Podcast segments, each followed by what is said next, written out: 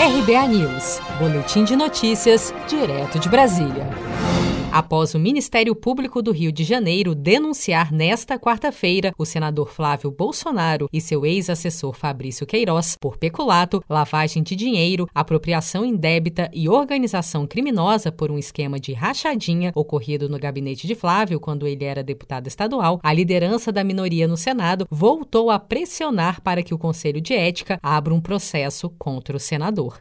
O líder da bancada, senador Randolfo Rodrigues, afirmou que, se for necessário, acionará o Supremo Tribunal Federal. Vamos reiterar pela enésima vez a necessidade do presidente do Conselho despachar sobre o pedido da rede de instauração do Conselho de Ética no, eh, no caso do senador Flávio Bolsonaro. O presidente do Conselho não se manifestar, nós vamos é, mais uma vez reiterar para que os membros do Conselho procurem se manifestar de alguma forma. Se não tiver qualquer manifestação, nós não descartamos judicializar e ir para o Supremo para forçar o presidente do Conselho a, ter, a fazer a manifestação. O presidente do Comitê de Ética, senador Jaime Campos, explicou que ainda aguarda uma posição da mesa diretora do Senado, que suspendeu os trabalhos presenciais das comissões. Estamos aguardando a revogação dessa resolução, que eu imagino o senador Davi com a mesa diretora, porque ele também não tem autoridade suficiente, o próprio Davi, pelo fato que foi uma decisão da mesa diretora, tem que reunir a mesa diretora e revogar essa resolução e encaminhar, naturalmente, o parecer que já foi feito para a Devogacia Geral do Senado, para que eu possa analisar e, naturalmente, tomar as devidas providências dentro da forma legal. Estou à disposição. Agora não está na minha mão o parecer da tá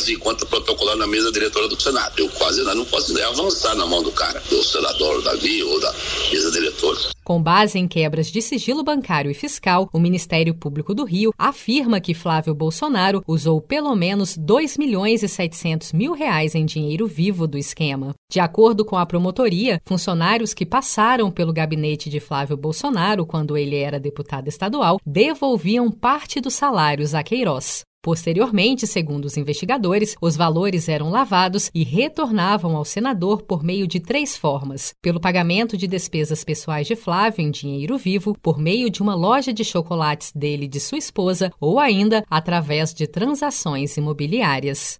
Se você quer começar a investir de um jeito fácil e sem riscos, faça uma poupança no Sicredi. As pequenas economias do seu dia a dia vão se transformar na segurança do presente e do futuro. Separe um valor todos os meses e invista em você. Poupe com o Sicredi, pois gente que coopera cresce.